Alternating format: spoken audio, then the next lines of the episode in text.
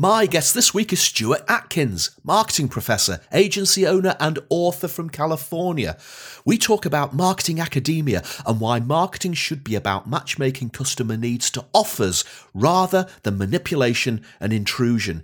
Welcome to episode 242 of the Marketing and Finance Podcast.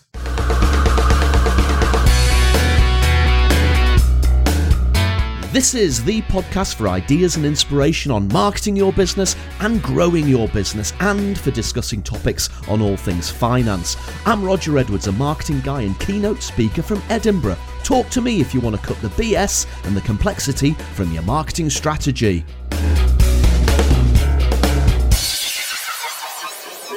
Hello and welcome to the Marketing and Finance Podcast. Thank you, as always, for downloading or streaming the show.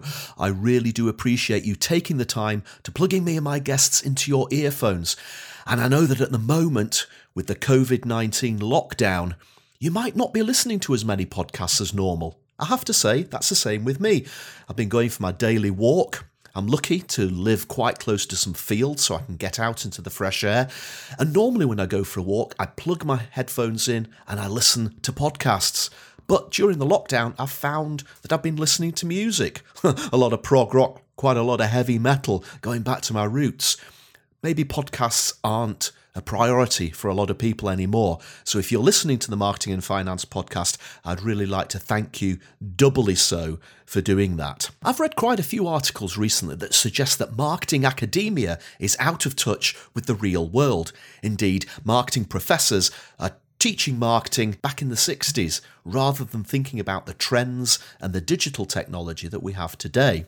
My guest this week, Stuart Atkins, who is a marketing professor from California, definitely blows this theory. Yes, he's a marketing professor, but he's also an author and he runs his own very successful marketing agency. So he's seeing it from the academic side and the real world side.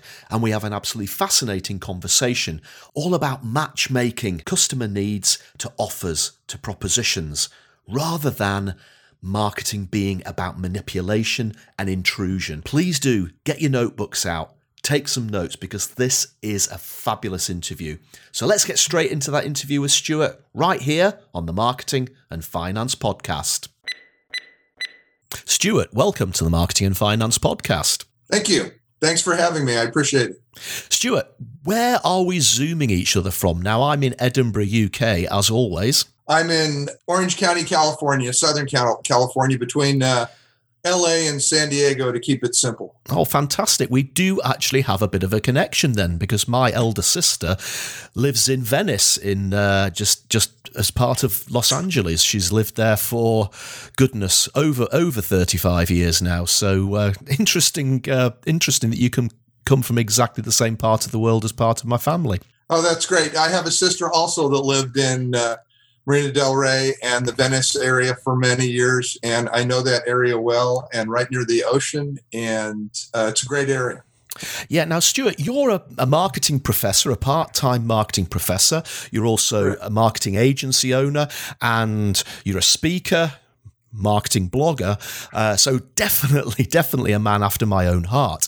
And I'd like to dig deep on a couple of these topics today and, and especially get your opinion on the state of the marketing profession, perhaps from an academic point of view. But before we get into that, Stuart, give me a little bit of background about yourself, where you came from, how your career developed, and, and basically what makes Stuart Atkins tick. Uh, okay, thank you. Great and great question. I'm a Midwestern boy, grew up in Indiana. I, I, moved to California 35 years ago to come to graduate school out here. And uh, I, am a, I grew up in the PC industry. Mm-hmm. Uh, I started working in marketing when IBM and Apple just released their, their personal computers. So I grew up in high tech. Uh, later on, uh, picked up an MBA at Pepperdine University and also, while at the same time was working at Toshiba American Information Systems uh, and Kingston Technology. My marketing background from the corporate world spans product management, marketing research, a little bit of sales research. I did a lot of writing in that area. And then uh, near the end of my corporate career, went through a couple of layoffs and I paused and I said, wait a minute. I've been doing marketing for everybody else. Why don't I why don't I do it for myself and start to help other companies? Mm-hmm. So I founded Atkins Marketing Solutions in 2008. Uh, I didn't even realize I had an entrepreneurial spirit until I dove in and just did it. And it was one of the best decisions that I ever made starting my own company. It wasn't easy at the beginning, but it's been very rewarding. In fact, 2019 was my best revenue year ever. Uh, the, my my agency's been gradually go, uh, growing, and like I said, last year was a great year. On the teaching side, when I when I started my own agency to kind of help the from a cash flow standpoint, and I advise entrepreneurs. Uh, it, it's very smart to have multiple revenue streams, especially at the beginning. Mm. So I wrote a book.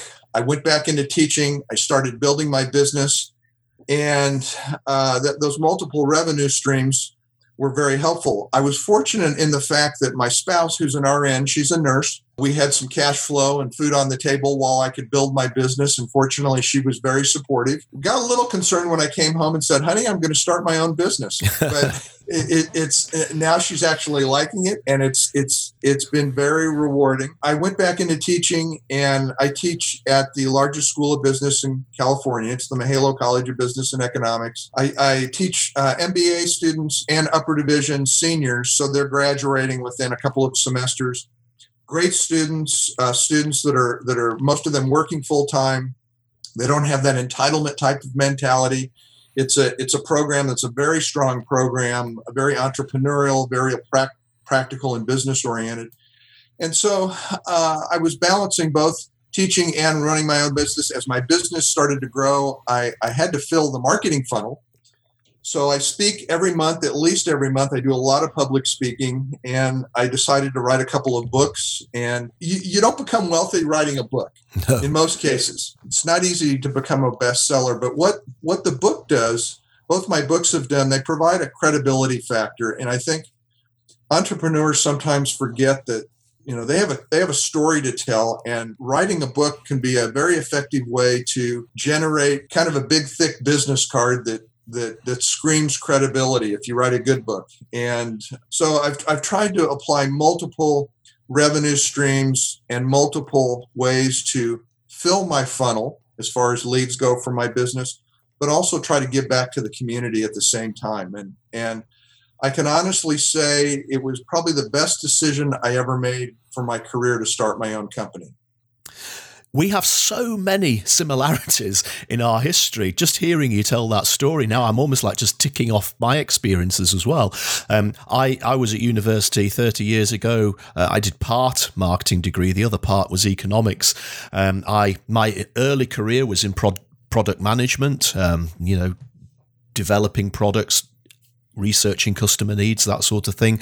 I rose to the level of marketing director within many big corporates within the United Kingdom. And in 2012, I decided to leave big corporate and set up my own marketing consultancy.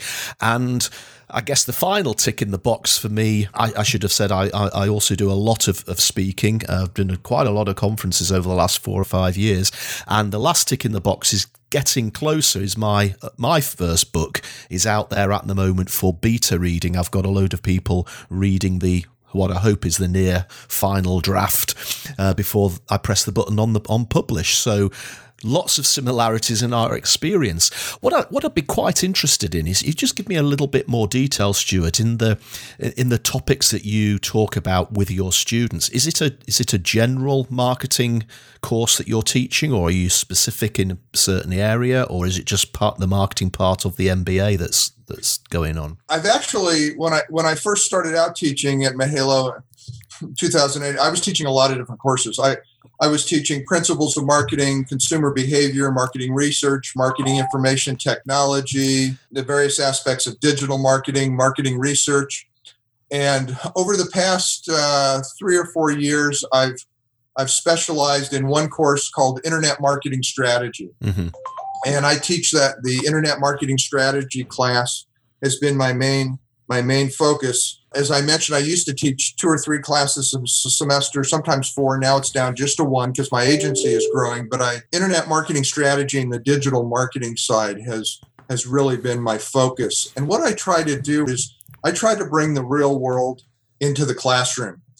Uh, before I start each class section, I, I, I do what I call as a small business story of the week. Okay. I say to my students, you've got I've got 40 seniors in there. I say a couple of MBAs. I say, okay, drum roll. They do the drum roll on the table, and then I then I tell them an actual case study from a client that I've worked with. Mm-hmm. And I go through that case study and I bring that real world atmosphere into the classroom, not just the academic part, that's important, but I really strive to bring the real world into the classroom. And I, for this internet marketing strategy class, it's kind of been my mainstay, as I mentioned.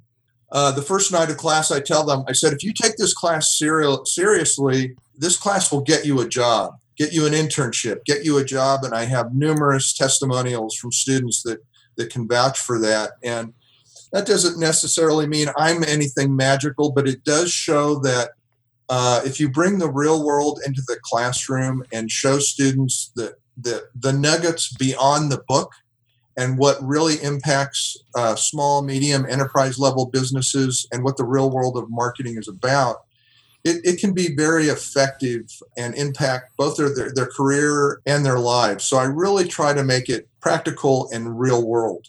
And and that leads me on to thinking about one of the things that this this subject comes up on the marketing and finance podcast frequently, and and I guess it's a, a, apart from the fact that I find a lot of companies make marketing needlessly complicated, and that's probably a, a topic for a, a different day.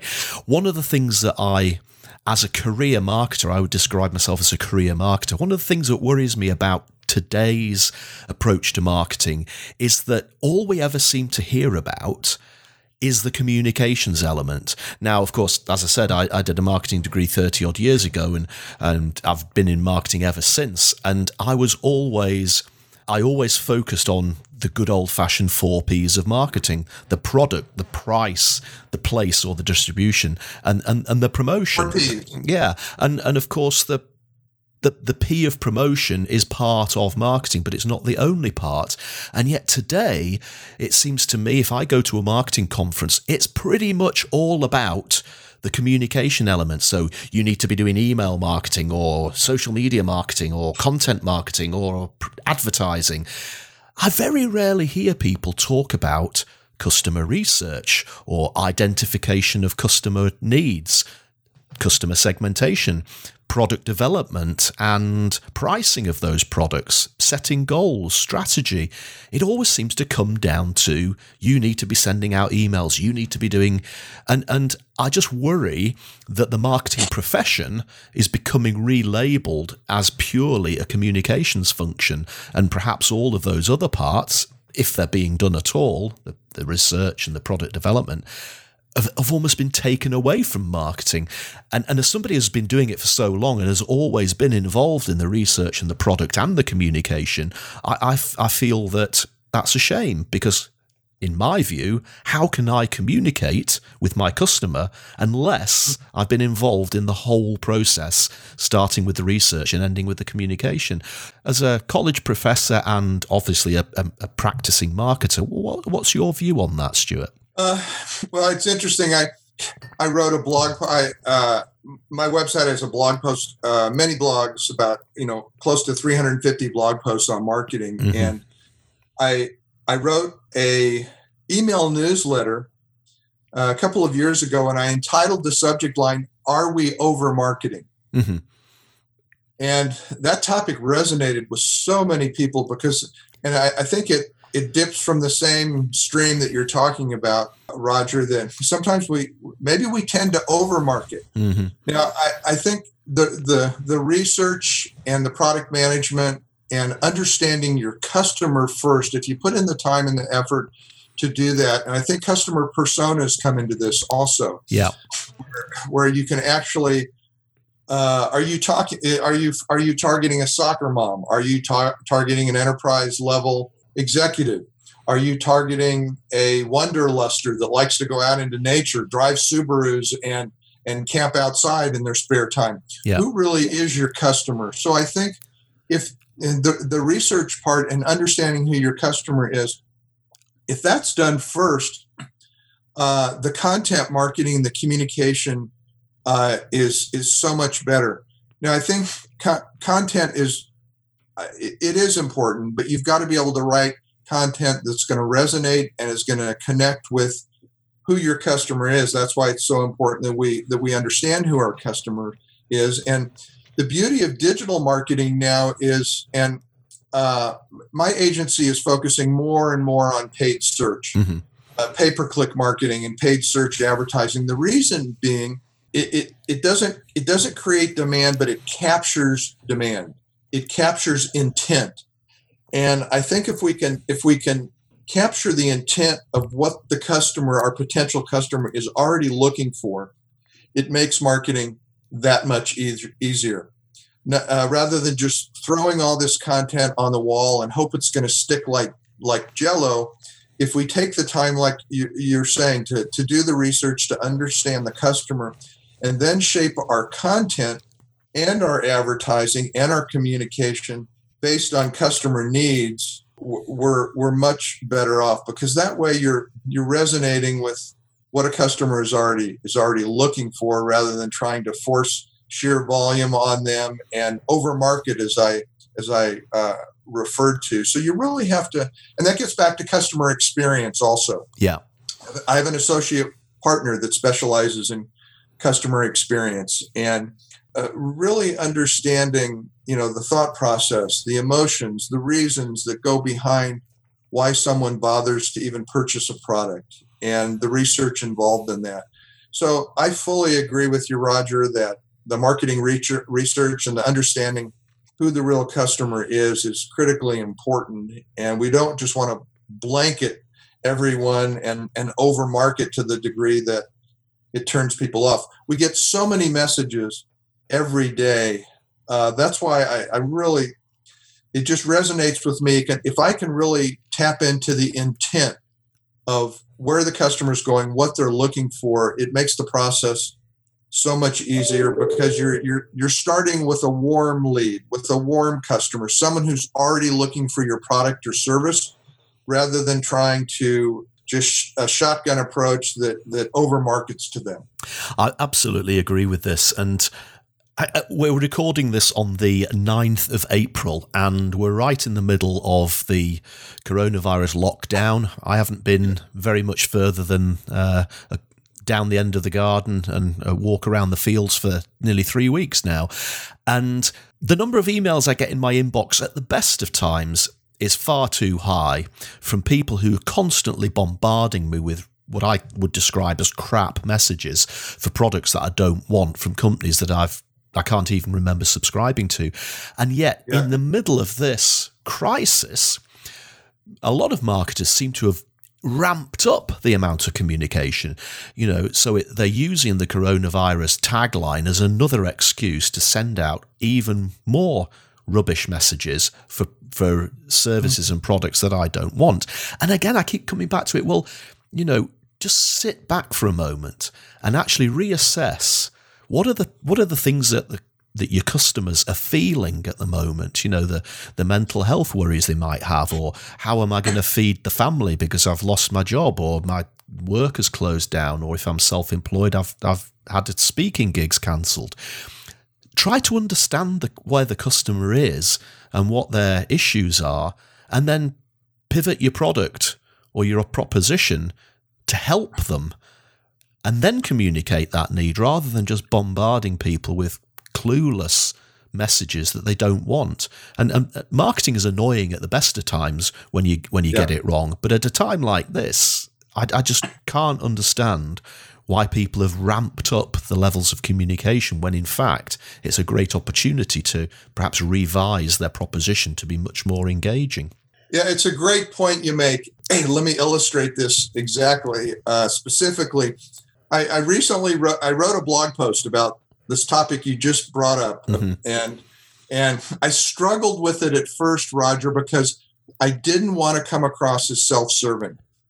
That was that was the last thing I wanted to do. I didn't want people to open up this blog post and say, "Oh no, this is another coronavirus blog post or email." Yeah.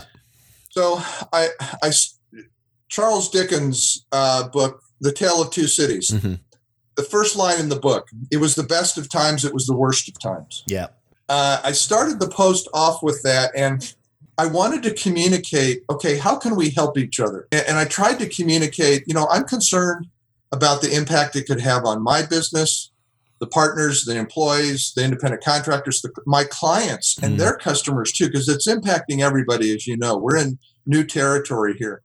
So I, uh, I really struggled writing this post because, like I said, I didn't want to come across self-serving, but I wanted to try to to help small businesses. And I, I, you know, I came up with 15 tips, but I tried to put it together. How can I help your business, and how can I help your career based on what I've gone through? Because I started my business in 2008, the beginning of a recession. And Microsoft started in a recession. FedEx started in a recession. General Electric started in a recession. A lot of great companies in the world started during economic downturns. Mm-hmm.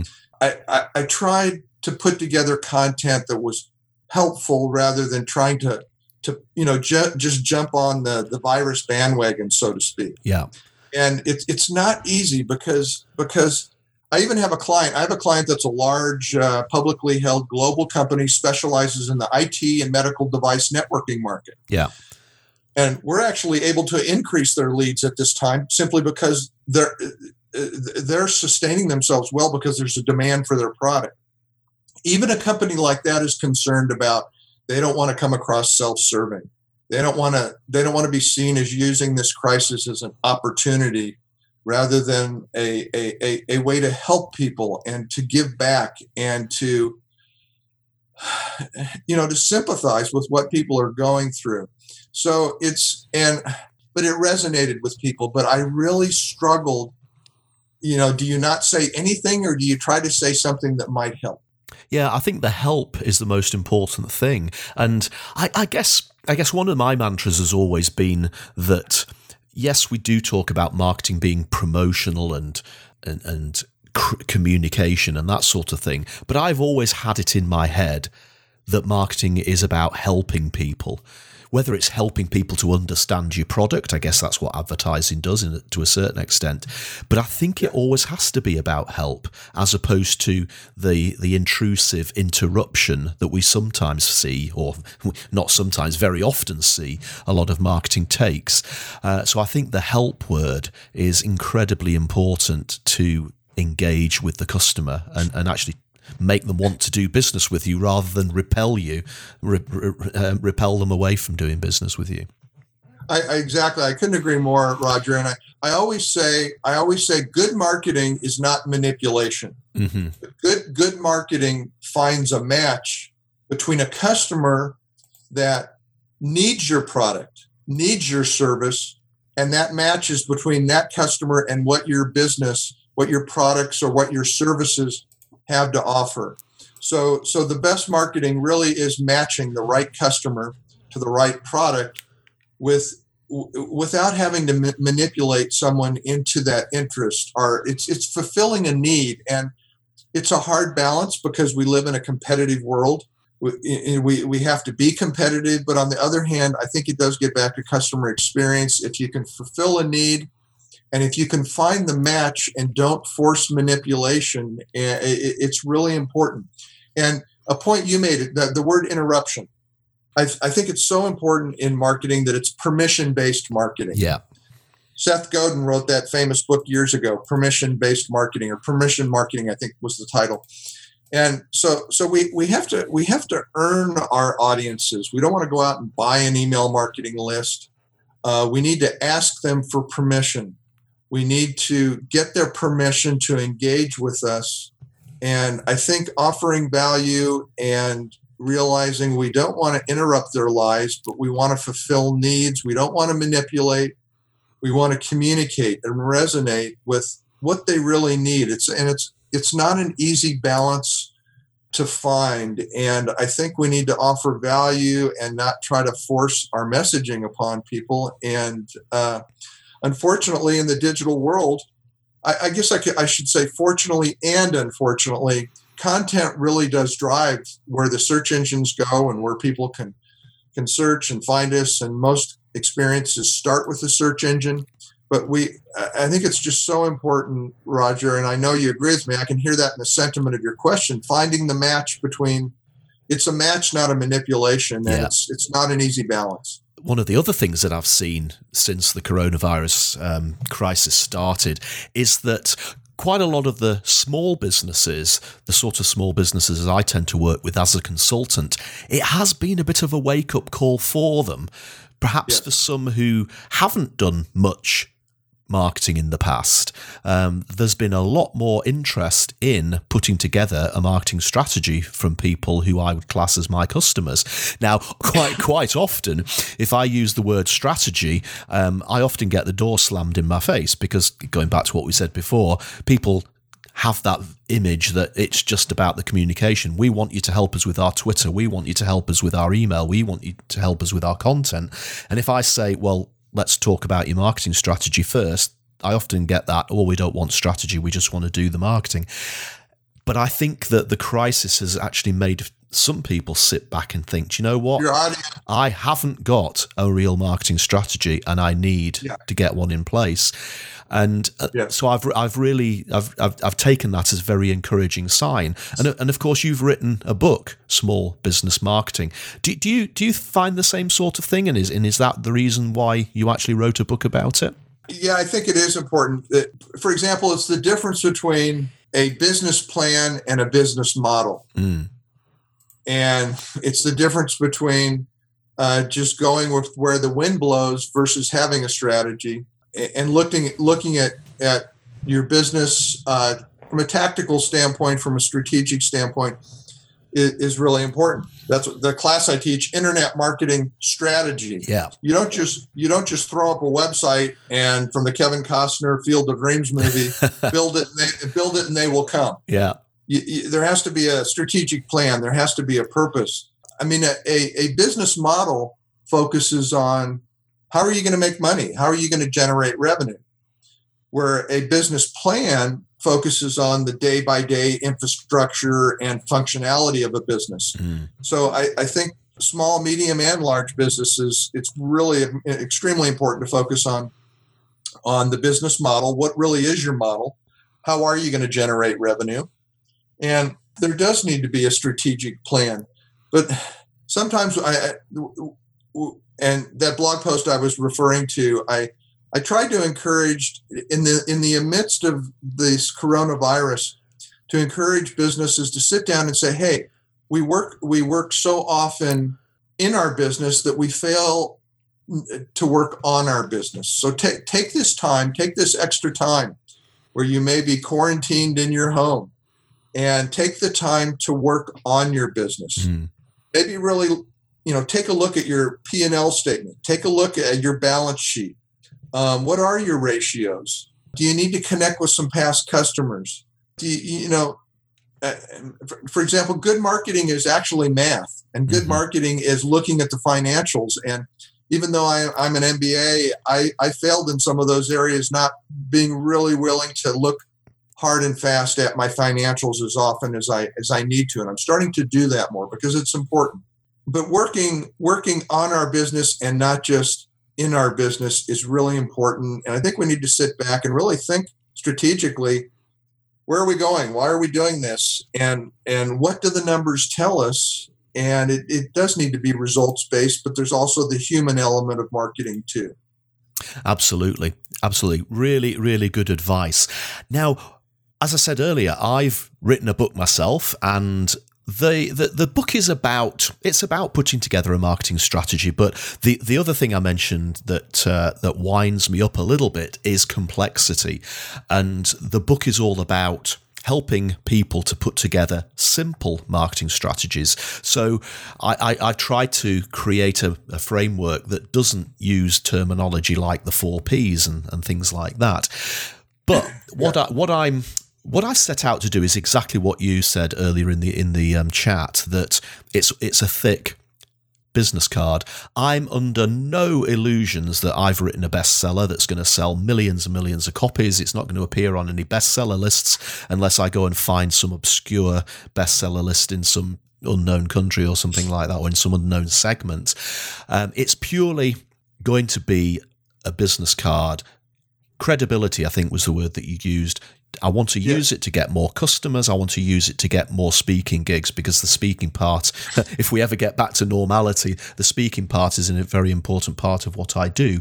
So, as somebody who's published a couple of books and bearing in mind that I'm I, I don't feel the need to do a gigantically big marketing campaign to try and get myself on any bestseller lists, what would be the advice that you would give to me just about to press the publish button?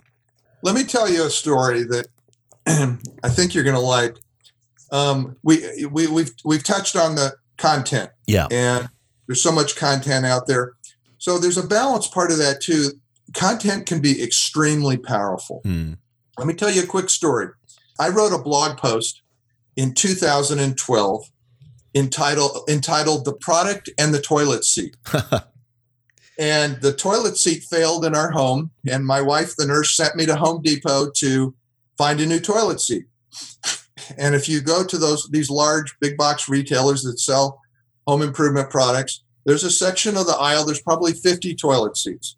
There's wooden toilet seats there's metal toilet seats there's toilet seats that will play music there's toilet seats that will wash you there's stainless steel toilet seats. They're priced from $4 all the way up to hundreds of dollars. And I saw all those toilet seats. I took a picture of them and I said, that's a great idea for a blog post. So I wrote this blog post and I, I, I, talked about turning a commodity product into a niche product. The CEO of a $10 million toilet seat company read that blog post. He then he started to read my blogs for two years. He bought my first book, and then in 2014, that that CEO became a six figure client for me. Mm-hmm. All because of one blog post that I wrote about a toilet seat. And he's a manufacturer of, of, of high end premier type toilet seats. and uh, it, it shocked me into reality, Roger, because I thought, good grief, uh, you know, content is extremely powerful. It, it's very powerful. And he he bought also bought that first book that I wrote, and he read that, and then as a result of writing that, I I engaged with him. It resonated with him, and it it it woke me up to the fact that wow, sometimes content can. It, it revolutionized how I look at, at the power of what you write and what you communicate. So I would say to to to small business owners or anyone who's going to write a book, uh, I think every person has a story and they don't realize the power of that story. And the best marketing encompasses story marketing, telling the story. The story I just told you. Yeah. When I speak in public, I tell that story about the product and the toilet seat. People love it. Yeah. We just never know something that we say are right and how powerful that can be and what that can resonate and how that can translate into your business. That simple 400 word blog post you know revolutionized my business that year and had an, has had an impact up to this day and I still chuckle when I think about it, but but content is powerful, and I think, like yourself, I think it's fantastic. You're writing a book, and it forces us to think about our business. It forces us to think about our customers. It does provide a, a credibility factor. There's marketing gurus left and right these days, but a book shows that you can think for yourself. Mm-hmm. And if you can't think for yourself as a business owner and as a co- consultant, why would anybody want to want want to hire you to think for them? Yeah. So I think the ability to write content, to write a book or, or more, uh, is powerful. Uh, even though we get flooded with content, the right content for the right customers, if it's thoughtful, uh, can, can be a can be a powerful tool. So I don't want to underestimate the the right place of, of content and of writing. I'm, I'm not sure I answered your question fully with regard to the functionality or the specifics of how I write my books, but I have a couple tips in that area too, if you're interested. Yeah, let, us let's, let's explore them. Let's explore them. Um, so when I write a book, I, I try to keep it very simple. Uh, uh, my second book it, it, was entitled "Winning the Battle for Attention: Internet Marketing for Small Business," and uh, I heard, I think I heard Seth Godin one time say that phrase, winning the battle for attention. Yeah. And I thought, wow, that's what it's all about. There really is a battle out there. So I tried, when I wrote that book, I tried to take um, stories, anecdotal stories, and things I had learned since I started my business to present and put those in the various chapters. So what I did was I, I just outlined I outlined the cha- the topics I want to cover for each chapter. There's 12 chapters in an appendix. So I I, I, I pick the top the 12 topics. Then within each chapter, I just brainstorm on the subtitle, the subcategory topics. So I've got the topic and then the subcategories, the subtitles for each chapter. Then I just go in and you could one page a day. If you can write one page a day or a half a page a day, think of it. If you write one page a day, you've got a 365 page book in yeah. one year. If you write half a page a day, you've got a 150 page book. 365 pages is probably a little long in our in our OCD digital world now. yeah. But but um, keeping it simple. So I, I like to start with a basic outline and one page a day, half a page a day, and just sit down and write. Don't overthink it. But if you have the outline of the topic and then the subtitles, uh, and then and then just start writing under each of the subtitles and then at the end of each chapter have a q&a have some questions have some some answers. What are some key leading questions?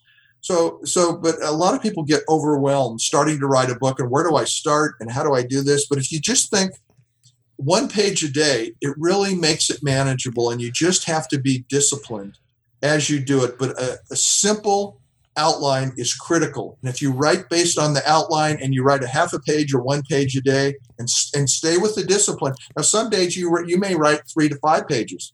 Some days you may not write at all. But if you stick with the consistency of one page a day, it makes makes a huge difference. And, and I heard that tip years ago and I applied it and it really worked for me. I really like that. And in some ways, I, re- I, wish that I'd had that insight when I set out to write my own book. But of course, you could apply that not just to writing a book, it could be setting up your own blog.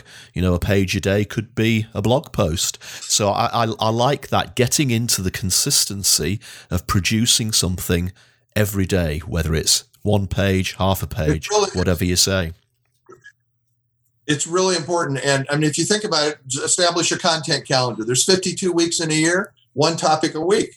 Now, the problem I had for, for a blog, for example, the problem I had was I, I it, you know, the first few years I just was writing like crazy. And then I got so busy with my business, I, I tended to slack a little on that. So I really have to force myself with the consistency.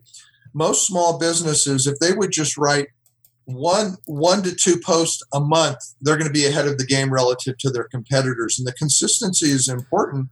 And then, uh, fortunately and unfortunately, search engines thrive on content. Yeah. Live on content. It's like an ant and food. An ant has to has food to live, and Google and Bing and Baidu and, and Ask and all the major search engines. Uh, they thrive for content, and it's it, that dynamic, fresh uh, regular content is really important, but there's a discipline factor involved. If you can't come up with the discipline yourself, it's worth sometimes to hire someone to to help you with the writing, keep it consistent. But uh, uh, the consistency, one or two times a month, one or two posts a month, but keep it focused on your business topic and uh, you know, don't write about yoga if you're specializing in digital marketing. Don't write about motorcycles if you're specializing in website development. Keep it focused, and and the consistency of the content is really important. And we live in a world where the search engines, from a from a free organic traffic standpoint, they're going to ignore you unless there's regular fresh content. And so it is very important and blogging is important but the discipline factor is not easy it's and it's difficult to be disciplined but it's critical Absolutely. And do you know what? Um, the last question I usually ask on the podcast is what's the one big thing that you'd like the listeners of the Marketing and Finance podcast to take from all the experience you've had throughout your career? And I think that is probably the answer that you would have given. And I think that's the answer that I'm going to take. It's that consistency and that focus and coming up with something a page a day, half a page a day, whatever it might be. That is such good advice for any small business owners listening to the Marketing and Finance podcast today. Stuart, it's been fabulous talking to you today. Lots and lots of things that we agree on, lots of shared topics. And I'm hoping that people listening to the show might want to get in touch with you. So tell me, what's the best way that people should connect with you? Oh, thank you, Roger. I, I appreciate that. Well, my website is atkinsmarketingsolutions.com. is the best way to connect with me. I have uh, some almost 350 blog posts, a lot of free marketing information on my website. Uh, like I said, there's a lot of content. Uh, both my information about my books are on there and my business and my career and uh, business focus from a digital marketing standpoint. Fantastic. And I will include the link to their website in the show notes for the podcast, which you can find at rogeredwards.co.uk forward slash MAF. Stuart, it's been fabulous talking to you this afternoon. Thank you so much for coming on the show. Let me wish you every success for the future. And the next time I'm over in Venice visiting my sister, I'll, I'll look you up. Thank you, Roger. It's been a very fruitful conversation. I appreciate your your kindness and the insight of your questions. Uh, next time you are in the Southern California, LA area, I'm not a surfer, but I, I can show you the sunshine here. Uh, I wish all your uh, listeners and your business the best success in this environment. We'll get through this, and there is light at the end of the tunnel. Thanks for listening to the Marketing and Finance Podcast. Do please look at the show notes at rogeredwards.co.uk forward slash MAF for links to the apps and topics and books we discussed. If you enjoyed the show, please leave a review on iTunes. Simply visit rogeredwards.co.uk forward slash iTunes and leave a review. I'll catch you on the next episode. In the meantime, keep marketing your business to keep growing your business.